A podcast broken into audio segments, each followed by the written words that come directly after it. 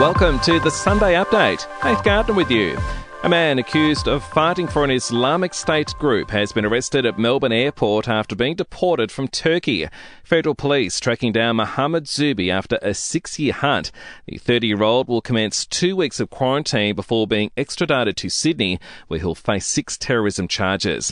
In Afghanistan, at least 40 people have been killed in a series of explosions near a school for girls at Kabul. A car bomb and two more blasts went off. It's believed most of the victims are students. Nobody has claimed responsibility for the attack. Ahead of the Tokyo Games starting in late July, Australia's Olympic athletes have been pushed to the top of the COVID vaccination list and will receive their first shots from Monday. Despite Japan in the grip of another wave of infections and extended lockdowns, AOC President John Coates is confident the Games won't face further disruption. We spent the first half of last year identifying all the worst case scenarios, spent the next six months through to now looking at the countermeasures that are necessary. We're implementing those countermeasures. The Games are going ahead. Australians are watching the skies with reports debris from a Chinese rocket is set to re enter Earth's atmosphere close to Australia. And the Mother's Day Classic will see thousands come together for a fun run or walk in various locations around the country to raise funds for breast cancer research.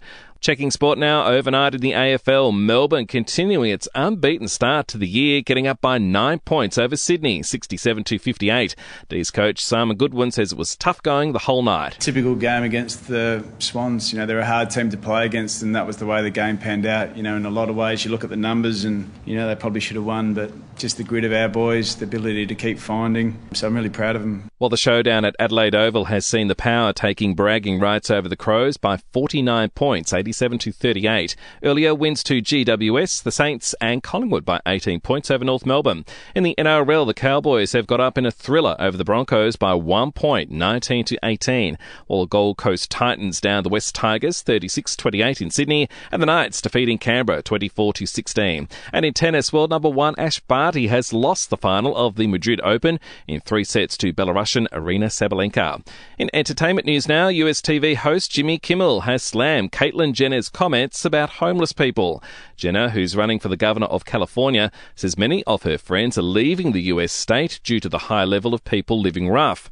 Kimmel labelling the remarks as tone deaf. And Julie Tawny Kitaen, best known for appearing in several 1980s music videos for rock band Whitesnake, has died. She was found at her California home, but a cause of death has not been released. She was 59. And we'll see you tomorrow morning for another episode of The Update.